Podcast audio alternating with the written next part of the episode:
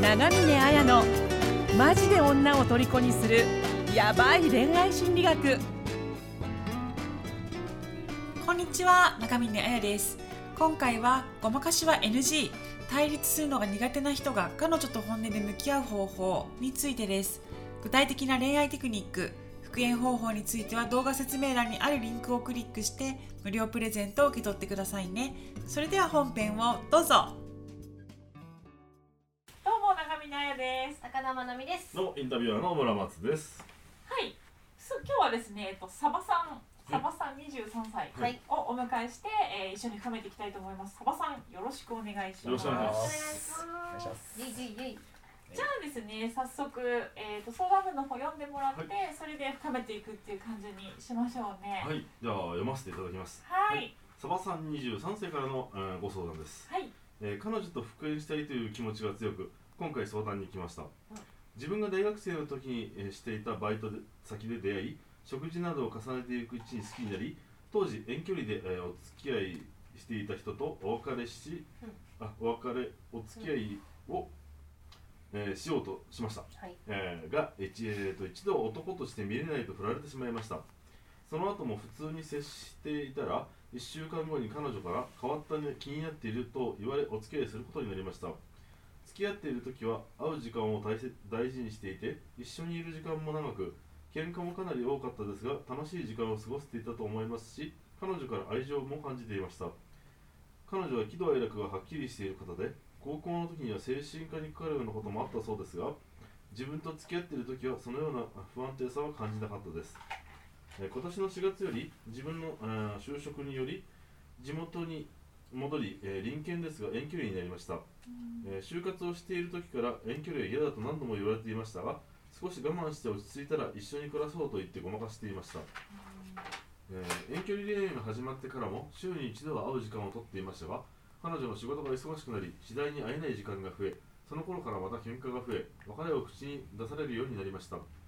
10月の頭に特に、えー喧嘩の流れというわけでもなく別れを切り出されました別れてからも連絡が続いていましたが新しい相手がいるからもう連絡をやめ断ち切るべきだとも考えました。うん。しかし、えー彼女の SNS での発言や自分に話していてくれたところに勝手に期待して 自分、えー相手の気持ちを決めつけて復縁を迫ってしまい今はそんな気持ちになれないと言われてしまいました。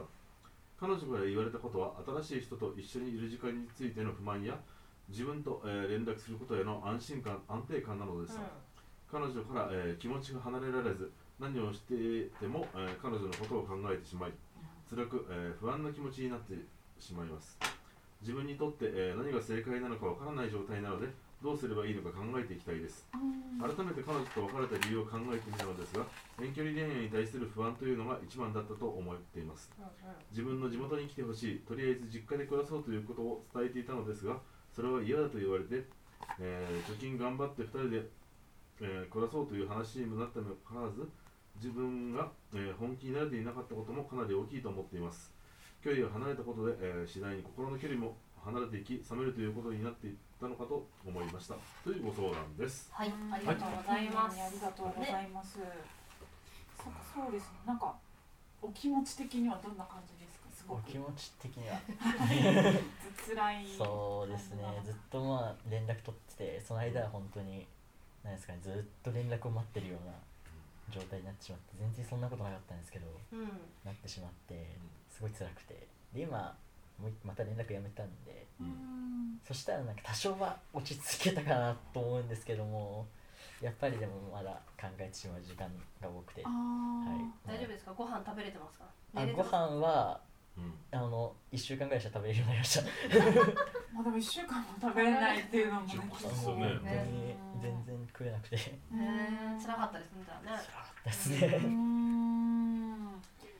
そっかじゃあなんかえその一番大変だった時からは落ち着いてはいるけど、い。やっぱり辛い気持ちの方がいや多いかなっまだ大きいですね。はいていうのが、そうですね。うんうんうんうん。まあ、辛いですよね。ちなみに遠遠距離ってど、はい。どことどこになったんですか？えーっと長野県と群馬県です。ああ、長野群馬。まあ遠距離近距離中距離 中距離。そんなに遠距離とかでもまあそん。車だとね、まあ、車だと2時間二時間でも日帰りできる距離ですもん全然はい日帰りでよかった。ま一した日かかっちゃうわけじゃないですよね、はい、新幹線があるんで、うん。えで今あ日長野から来てくださったんですか？あはい。あああよかったそう。こっちの方が遠い人だって全然。あ全然遠いです。ありがとうございます。ねそうかじゃあなんかすごいね具体的に書いてくださったんですけど、うんうん。まあなんかいろいろ分かった方がねお力になりやすいっていうのもあるから、はなんかこの辺教えてくださいとか聞いてっても大丈あ夫大丈夫お願いします、うんうん。そう聞いていきましょどうする？大臣う メンヘラ担当大臣。メインラ担当大臣。すごい出番だと思うんですけどなんか。これ出番だと思いますけど、聞いてて。そうだよね。元カノじゃないですよねえ全然。メンヘラなんですよそうそうメンヘラビッチなんですよ目の前に元カノで今のこと話したら面白かった。ですよねえ彼女は何歳なんですか？えー、1個下で下で。はい22になるんですかね。バイトって何してたんですかバイトはあのレ飲食店です。あそうなうんですね。んうんうん。なるほどえこれってサバさんにとって初めての彼女？あいやえーっとその前に高校の時にお付き合いしてた人が一人でうんうんうん。2人目ですね。お二人はい。うん彼女は？相手にとっては僕が初めてでした。あなるほど。うん。なるほど、うん何？いやなんかもうなんかいろいろね書いてある。からうん。なんか大丈夫かな 彼女の何が好きだったんですか？何が好きだったかなんでしょうね。一緒にいるのが本当に楽しくてなんじ話すことにすごい笑ってくれるんですよ、一緒あのよく笑ってくれて、反応してくれて、もうそういうのが本当なんか嬉しかったなっていうのが見た目も可愛い感じですよ。あ可愛いか結構グイグイ来る感じですよ。グイグイ来る。そっちのあっちの方から結構好きだって感じで来るあ感じです本当にそんな感じでした、その T シャツどこで買いました？可愛いっすよね。私は原宿買った可愛い。原 宿つい質問しちゃいましたけど。へえ彼女のはい親子か彼女とご両親の関係とかどうどういう家庭で育ってるんですか、と彼女ハーフなんですけど。ああどどこ？フィリピンと日はい。本のハーフうんでして、でなんかよくわかんないですけどお母さんとお父さん結婚してらして。うん。ででもなんかお母さんともお父さんとも一回年末に食事したことあるんですけど。どどちらがフィリピンの方ですか？お母さん。お母さんが。お母さんの方。はいでお父さんの方が日本人。あそうです、はいはい、同じなんかと家ではないんですけど同じような近くに住んでて、うん。うんでお母さんと一応兄弟3人で暮らしてうんたみたいです、家族は仲いいんですか？そのお母さんと兄弟とかは。ああ仲良かったと思います、一回なんか一個ん？一個下だか二個下だかの弟とはちょっとうん。口を聞いてないような状態が続いてたと思うことなんですけどもはい。あのしぶなんかなんか気づいたら仲良くなってました。うん。なるほど。これってこれまあ私のなんか他に教えてほしいことととりあえずとりあえず私今がねね そこまで言ってっていう。じ私のいろんなその相談の経験とかから、まあ、結論から言うと彼女はその遠距離だから心が離れたんじゃなくてもともと自分の思い通りに動いてくれる人を望む人なのかな。ですだから自分の思い通りに相手が動かなくなったらはい。あの離れる人なのかなっていう印象が、しまあ、メンヘラっていうかそれは一言ではそうなんですがなんかあのーうんなんかじすごいここ結構寂しがり屋だったりして自分のその寂しさとか不安とかを、はい。あの埋めてくれる人が必要だからその遠距離で離れましたとじゃあ自分のはい。なんかニーズが満たされないと、あ転々とする感じなのかなっていう印象をちょっと感じたっていうか、うんうんうん私はですね。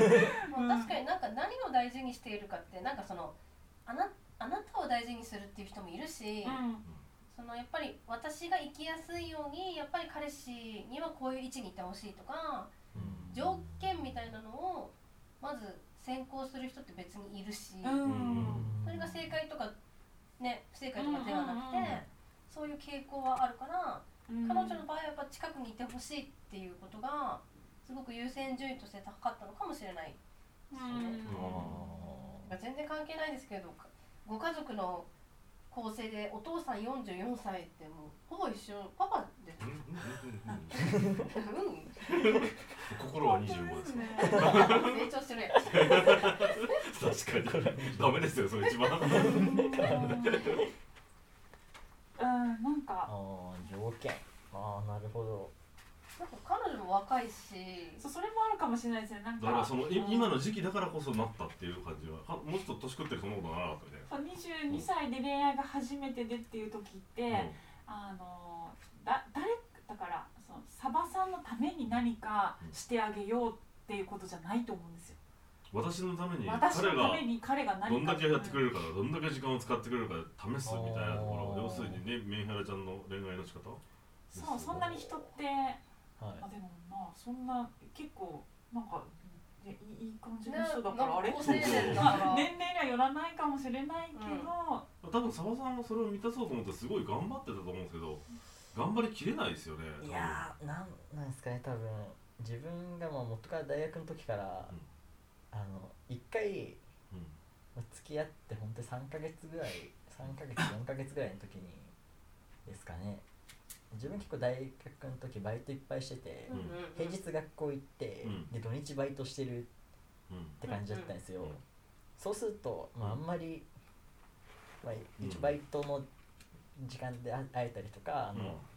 なんでしょうあの家に泊まりに来てたりとかうん。の時間とかでは会えてたんですけども、なんか一日一緒にいるっていうことがあんまりできてなかなくて、でそんでたまに休みを取ると思う休み取ったんですけど、うん。そしたらあのさっき言った趣味のうん。サッカーの方にい行ってて、うん。そんででサッカーと私一回どっちが大事なのって聞かれたことがありまして あ本当にこういうこと聞かれるんだと思ってあ初めてだったねそういうこと聞かれたの。がなんかさなんかほのぼのしてきたね。うえと思って。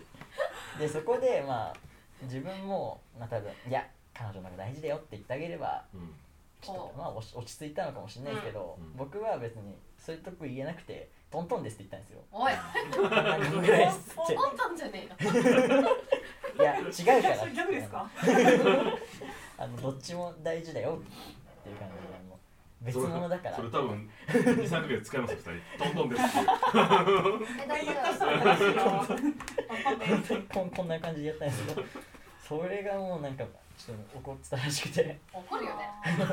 やっぱ怒るんですよね。しあともしかしてフィリピンの人だと宗教観とかも家族すごい大事にしません、あそれよね。大事にしてましたね。やっぱりあの家族のとこから離れたくないみたいなそう。うん。ことはそうなの、はい私もフィリピン何ヶ月かいたからうん。本当に家族大事です。大好き、うん。子供も大好きだしね。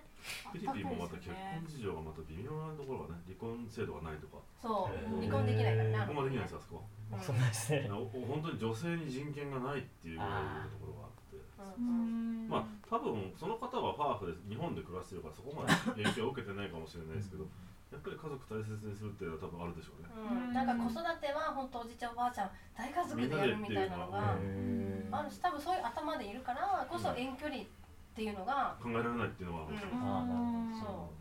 そこまで含めた彼氏っていううんのはあったと思うしやっぱこれこれダメだよえでも それから一緒に行ってくれたりするようになったんですよ。は い一緒に？あ一緒にあのそのさっき趣味のところに。あーおうあささあえっと一緒に。ああはい。なるほどなるほど。そこだからなんか行くようになったんですけど、うん。ななんでしょうね。一応僕の好きなことを好きになろうとしてくれうんうんうん。たりとか、あーうんそういうところも自分本当に素敵だなと思って、うん。逆はあるんですか？彼女の好きなものを好きになって一緒にやろうみたいな。彼女の好きなものがなんでしょうね。ああの子自分で趣味がないって自分で言ってて、なんか例えば家にいる時とかもなんかずっと YouTube 見てるとかそんな感じの子だったんで、何を見てたんですかね YouTube の。だからそそれってその子の好きなことじゃない？そういうのことなんですよでだからたまに一緒に見たりとかしてたんですけど。何見てたんですか？チャンネルは？YouTube YouTube のロゴマークみたいなやつあの YouTuber っていう人たちですよね。はい再生ボタンあの YouTube のど何の番組見てたんです YouTube あなんでしょう。ヒカキンとかまあヒカキンとかまあフィッシャーズさんと。かあ東海オンエアさん。水溜りボンドさん。ーあじゃあもう本当に YouTuber 好き。YouTuber 好き。でしたやっぱ若いからね。若いです。この世代そう見てますね。あやー見てるっぱり。そっかなんかもしかしたらその可能性としてそのまあちょっと精神科に行ってたっていうこともあったから、うん。本当に寂しくて不安で何かやってあげようでやってくれてるとこなんかこう自分不安定なところも多少あったかもしれないし22歳で年齢でねあのまだ恋愛経験もっていうところでもう本当に一緒にがっちりみたいな価値観だったとかなんかそういうとこもあるんじゃないかなって今お話をしてきたんですけど、はい。あとなんか私がここをあの鳥羽さんが持つとすごくいいのかなと思ったのはあの他者と対立することを避けないきちんと対話することかなっていう感じが結構しててなんかあの、なんていうのかな。ははぐらかしてますよね。なんか結構 結婚あ結婚？結婚はないな。とは言ってないけど一緒に暮らそう。一緒に暮らすってというのだとうん。なんかこごまごまかしっていう言葉が出てますね。はい。ごまかすとか。自分が本気になれていないかったなっていう表現もありはいますね。そこは本当になんでしょうねサバさん自体でも彼女のことが好きかで迷ってた時ってないですかなんか本当にこのままこの子でいいのかなとかって迷ってた他で迷ってたこの子でいいのかな本当にみたいななんでしょうね一回なんかそういう時期自分があんまり向こうに興味なくなってしまった時期っていうのは、あの遠距離になる前にうん。大学4年生の時に一回ちょっとあったんですけど、うん。なんかすごい迷迷ってるのかなっていう感じが感じたんで。一かそれがもう1ヶ月続いたぐらいで、でなんもやっぱりなんかこの子がいいなと思って、うん。それからはまあ本当にうん。ない揺らいだことはないですかね、うん気持ちが。でもなんか今回今3回目で ね結構いろんな方の相談聞いてきて、うん。なんか恋愛に依存したりとか、うん。執着したりっていう言葉を初めて聞かないですよね。ね。なんかすごい依けんっ存した執着したていう感じではないし、うん。そういう人が多かったんですよ。うんそういう、うん、本当ね、うん俺は執着がっていいうう人が多かった聞いたんだけど、でもなんか多分さサバさん自体はうんすごくサッカーやってスポーツ青年で、多分メンタルも健康だし、そうなんですよね。なんかうん。まあちょっと少年っぽい無邪気なところとかそあるのかな。こ女性に対しては魅力的なところでもないですか。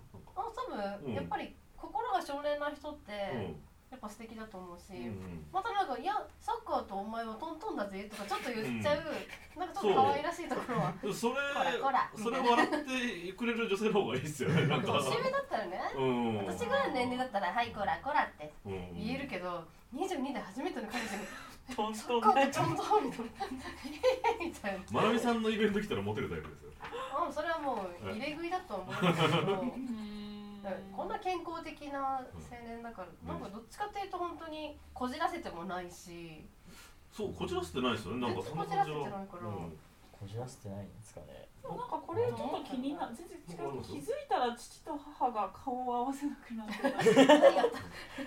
いやなんか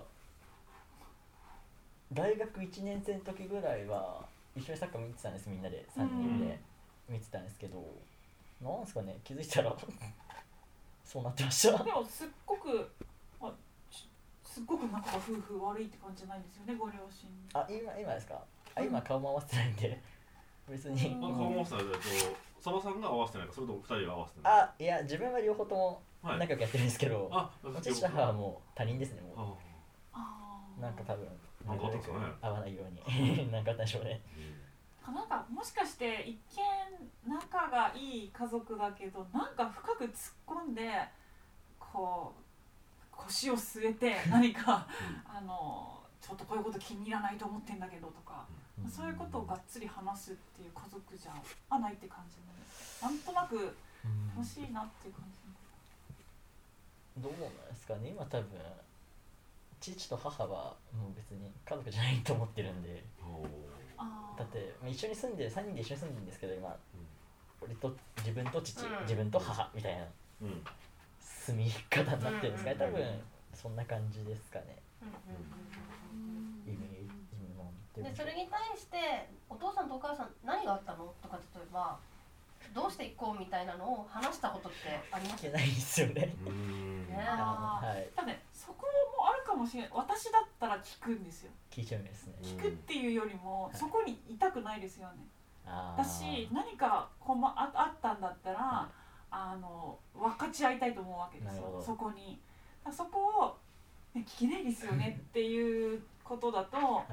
あの例えばそのごまかすなんか気になるんですよね。あのじゃあ彼女彼女にこう言われたんだけどなんか自分がそこに答えられないとはい。あのいやなんかそういうふうに言われてもちょっと今考え中だから待ってくれないとかって言ってもいいと思うんだけどうーんなんか今答えられないしな気まずいしなって言うとうん。なんかそこからちょっと撤退しちゃうみたいなところがあったかもしれないですね確かに。事なかれ主義じゃないんですけど、うん、そう本当になんかそういう話をされたらいや別に今が楽しいでしょみたいなそんな感じで言っちゃってたんですよ。うん。だからそれでいいんじゃないみたいな。うんうん。若いな。でもなんか話聞いてると本当彼自身の悪いところってそんな見つかんなくて本当にちょっとメイヒラちゃんにやられちゃってるような感じが。うん。でも彼女もそんなに悪い感じまだわかんなくて。でもなんかやっぱりわ若さゆえのみたいなところ。がそうたただ単純に積み上げてるものが少ないのかな。うーん。でも本当に積み上げるってやっぱりあのし信頼残高だからあの私しつこいかもしれないんですけど別に何がいあのサバさんが悪いとか彼女が悪いとかそういうことじゃなくてやっぱいい関係になりたいんですよね。あそのえっ、とあ相手の女性と,、えーといい絆を築きたいってことですよね。あえーとと思って来てくれたんですよね。えっ、と。えー、ああ今日。そうです。うん。え副業希望ですもんね最初も。あそうです。そうですね。うんうん、一番そうですけど。うん、だしお父さんとお母さんも多分顔を合わせなくなったってきちっと話し合ってこなかったと思うんですよ、そうだと思いますね。はい、うんそうするとそうなっちゃうんですよ。気づいたら顔を合わせないとか、うん。だから何かちょっとでもあのすごい難しいんですけどなんか大々的な嫌なことがあって別れる人っていないんですね大体。日々のそのちょっとしたことをごまかしたりとかちょっとしたことで彼女が真剣に言ってるんだけど楽しくていいんじゃないとかあれなんか実はそこはい私すごく深くとかっていうもうこれがあの全てなんですよね、だからあ別にそのもし本当に関係よくしたいと思った時にはなんか聞けないやとかじゃなくてちょっといつもより対立したりあまりいい状態じゃないところに勇気を持って入っていくっていうことを習慣にするとなんか変わるいい関係が築けるんじゃないかなっていう。ああのね一応あれ？なんかそそんな感じがちょっと私はしたのでそこをやるとどうかなって思うんですけど。なんかどうですか？話を私の話を聞いて感じたこととかなんかあれば。なんで。しょうた、えー今相手にはまあ私彼氏がいるうんうん。っていう話ところでうん。自分はそこまでいけるのかっていうなんでしょうね。うんうんうん。なんだろう。というのはありますね。でもなんかそこにも多分関係するんですけどはい。今新しい彼はなんかちょっと不満があってやっぱりあなたと話してるのが安心だなって言ってくれてるんですよね、まあそれは1ヶ月ぐらい前なんですけど、うんうんうん、でもそれは彼女の気持ちって本当じゃないですか、うんうんうん。で多分やっぱり話しやすいね雰囲うん。気すごいあるし、だからなんかそこで彼女をなんか奪えるかとかじゃなくて多分彼女のことをなん理解かできるか。そうその理解するために対話のテーブルにつくっていうことですよね。なんか彼女が本当に遠距離に対してどう思ってたのかとか今何を思ってるんだろうとかっていうのをあのなんかちょっと気恥ずかしくても怖くても相手の、まあ、ちょっと深淵にというか深みに入っていくみたいなことを少しやってみると成熟したコミュニケーションっていうのができるんじゃないかなと思っていて。まあでも彼女も今の彼氏と多分別れますからね。絶対別れるこのパターン。そうですか。元彼に相談してる恋実らないから。絶対別れるから本当に。うん。別れる時にサバさんにいい彼女がいてその時にちょっかい出されるのが一番怖いみたいなね。あそういうのもあるんですね。あとはもし2人恋愛経験はお二人ってことだったら、あの別にあれこれかれこれとかっていうよりも、うん。まあってことを言うわけじゃないんだけどやっぱ他の人との経験もあった方がいいと思いますよ。女性友達の友達作るみたいな感じですそうだからもうそう女友達を作るって感じで、い、ろんな女性と出会っていかないとこの人とのかどういう状態が自分にとっていいかってあの結構好きってことさえあればあのいい関係って続くって思ってませんか？でもあ本当面白いんですけど、はい。それ感情だからあのそう感情だけで関係続かないの分かります。好きっていう感情が30年続くと思いますか？続かないですうん。よねだからあの好きっていう感情よりもいかにかこうなんか感情だけだってしょうがないじゃないですかはっきり言って。それよりもこのさっき言った対話の席にしっかごめんなさいしっかりついて ここの関係絆を太くしていかないといけないんですよ。うんなんかわかります。で絆が太くならないと漁師みたいになっちゃうわけです。なるうん。ほど結だからそうですそうです。だからか好きっていう感情よりも相手とちゃんと向かい合ってここのいつもこの軸をこのパイプを太く、うん、していくっていうことに注力していくことがすごい大事だから、うん、だからその愛は感情ではなく行為だと技術だということを肝に銘じるとすごく技術がないと対話のテーブルもつけないわけですよね。だそこでこうあのどう思ってるの本当のところとかいやもう少しあの待っててほしいとかってことを言うとかって、コミュニケーションの技術ですよね。だからそこをなんかあのまた踏まえるとすごくあのよりこう一歩進んだ関係になれるんじゃないか。だからなんかすぐじゃあ復縁するためにはっていう回答ではないかもしれないけど多分そういうことができていかないと多分誰とでもやっぱし23年は付き合ったけどはいさよならとかっていう風になっちゃうと思うからそこをやっていくといいんじゃないかなと私は思いましたけどどうでしょうか？足りなかったんですかねまだなんでしょう。そのつながりっていうのが感じですよね。うん。はいはい。なるほど。トントンです。なんか今話したことを暗記してご両親の前で言ってればいやなんでしょうねご両親にでも対両親がなんで不仲になったかってそこを紐解くと何か得られるものがあるか？もしれなんか逆に言われないですか？お母さんとかお父さんからはい。あんなことされてさもう嫌になったわ？みたいなこととか愚痴もも聞かれない？言われない言わないです。多分もうなんかそこで踏み込ん自分がここに踏み込んでいって、はい。例えば自分と父の仲とか自分と母の仲っていうのが壊れてしまうとこ自分に怖いっていうのがまあちょっとありますね。確かに。なるほどなでもあれですよ。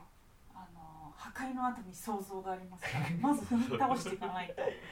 まあ多分もうなんですかね戻ることはもうないんだろうなっていうのは自分感じてるんですけど。うん分かんないよそんなの。ねどうなんですかね。私あの本当に日々の自分のあのいきなり恋愛ってなんてうまくいかないんですよ。日々のその人の態度とか行動とかが恋愛結婚に反映されるわけですよ。そうですよ。例えば日頃からあなんかもうこここにはちょっと入ってくるこれでどうしようみたいに言ってる人がですよ、はい。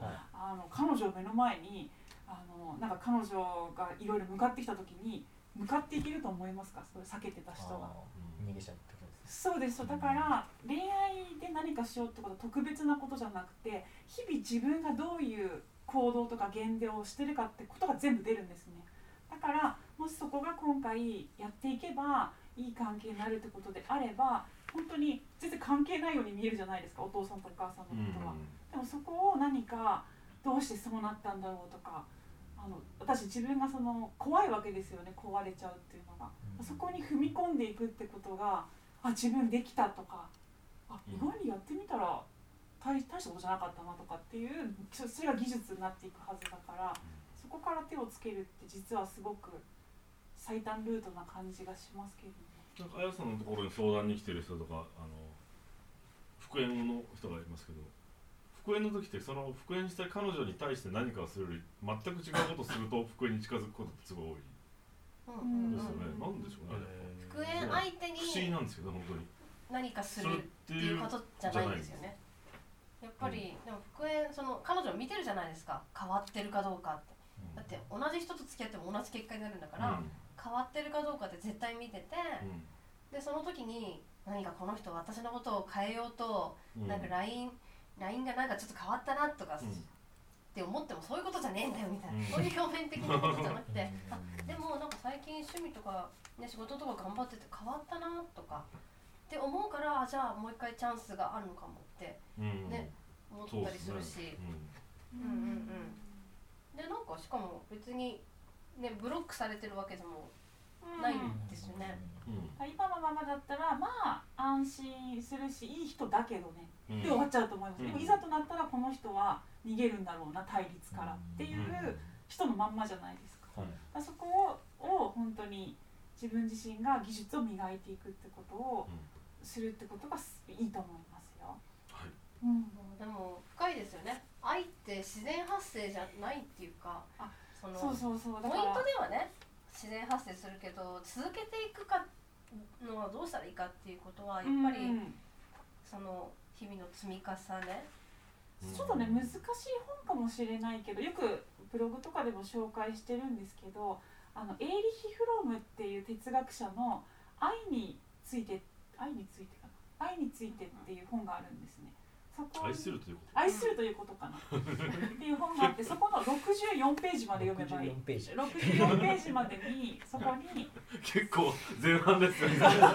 すごい難しいんだけど、確かにそれ以降疲れるかもしれないですね。そうでそこにその愛っていうのはその感情じゃないしなんか愛されるっていう体験じゃないし理想の人が空から降ってくるっていうもんじゃないよって言ってるわけです。愛っていうのはその行為だと。何かしてあげるとか対立寂しい時とか対立に向かい合えるとかっていう行為そのもので技術だっていうふうにその技術の方法も書いてあるからあた私は本当私の YouTube とか聞かなくていいから そのその本だけ読めば全全部入ってるっていう感じがするからちょっとわけわかんないかもしれないけど読んでみるとすごくいいかなと。探してみます。はい。ね、なんかそれ読んでなんかやって変わったこととかあったらねシェアしてほしいですよね。うん。もうちょっと難しかったの？って意意味わかんないんですけどとか言って。聞聞いてもらえればいいともしあのね思いますし。元カノさんともし復縁してちょっと日が経ったら YouTuber に長見えやっていうのもいるよってこと 一緒に見てるこの You- この YouTube 出てる人いいよ。みたいな絶対見たってバレますよね。でもなんかそもそもねなんか悪い要素ないし多分サッカーとかもやってて、ね、すごく健康的な青年だと思うので、あとは葛藤に踏み込む勇気だ。そうですね。頑張りましょう。それは大事ですね本当、うんそれやってくれたら彼女も私のことをね分かってくれて嬉しいっていう気持ちで、ねチャンスがもっと巡ってくるような気がしますよね。はい。そんな感じで頑張ってみてください。ありがとうございました、ありがとうございました。ありがとうございまし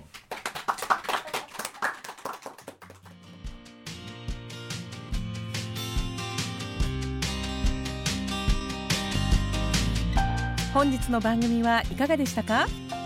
番組を聞いていただいたあなたにプレゼントがありますポッドキャストの再生ボタンの真下にあるエピソードメモの表示ボタンをクリックすると長峰綾のオリジナルメディアラブアカ僕らの恋愛アカデミア復縁アカデミアの URL が掲載されています。それぞれのメディア内に完全無料で受講できる恋愛成功の極意満載のオンライン講座があります。ぜひ登録して幸せをつかんでくださいね。それでは次回の放送をお楽しみに。